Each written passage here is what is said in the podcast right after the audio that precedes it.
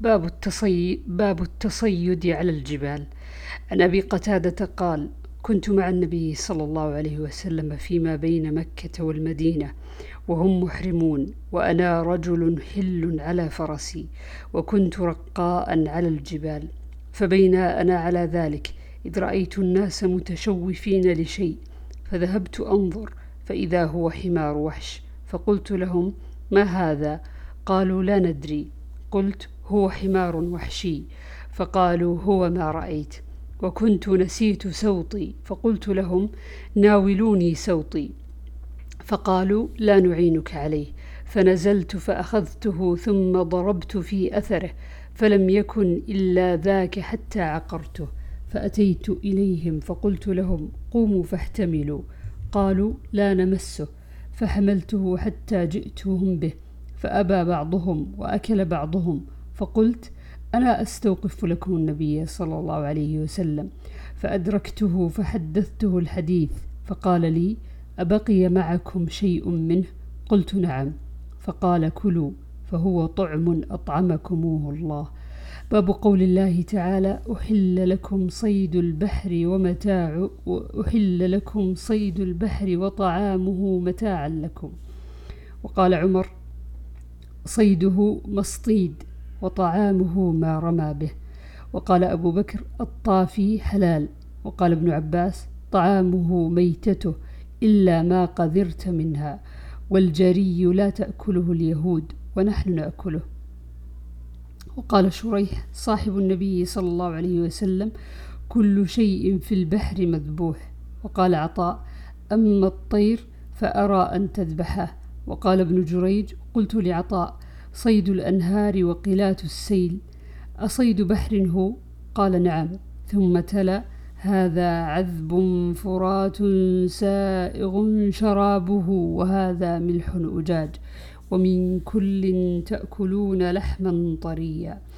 وركب الحسن على سرج من جلود كلاب الماء. وقال الشعبي لو أن أهلي أكلوا الضفادع لأطعمتهم ولم يرى الحسن بالسلحفاة بأسا. وقال ابن عباس كل من صيد البحر وإن صاده نصراني أو يهودي أو مجوسي. وقال أبو الدرداء في المري ذبح الخمر النينان والشمس. ذبح الخمر النينان والشمس. عن جابر رضي الله عنه قال غزونا جيش الخبط وأمر أبو عبيدة فجعنا جوعا شديدا فألقى البحر حوتا ميتا لم ير مثله يقال له العنبر. فأكلنا منه نصف شهر فأخذ أبو عبيدة عظما من عظامه فمر الراكب تحته. عن جابر قال بعثنا النبي صلى الله عليه وسلم ثلاثمائة راكب وأميرنا أبو عبيدة نرصد عيرا لقريش فأصابنا جوع شديد حتى أكلنا الخبط.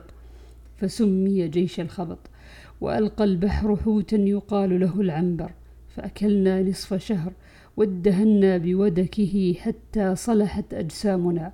قال فأخذ أبو عبيدة ضلعا من أضلاعه فنصبه فمر الراكب تحته وكان فينا رجل. فلما اشتد الجوع نحر ثلاث جزائر ثم ثلاث جزائر ثم نهاه أبو عبيدة. باب أكل الجراد. عن ابن أبي أوفى رضي الله عنهما قال غزونا مع النبي صلى الله عليه وسلم سبع غزوات أو ستة كنا نأكل معه الجراد. باب آنية المجوس والميتة. عن أبي ثعلبة الخشني قال أتيت النبي صلى الله عليه وسلم فقلت يا رسول الله إنا بأرض, بأرض أهل الكتاب فنأكل في آنيتهم وبأرض صيد أصيد بقوسي وأصيد بكلبي المعلم وبكلبي الذي ليس بمعلم. فقال النبي صلى الله عليه وسلم أما ما ذكرت أنك بأرض أهل كتاب فلا تأكل في آنيتهم إلا ألا تجدوا بدا. فإن لم تجدوا بدا فاغسلوها وكلوا فيها.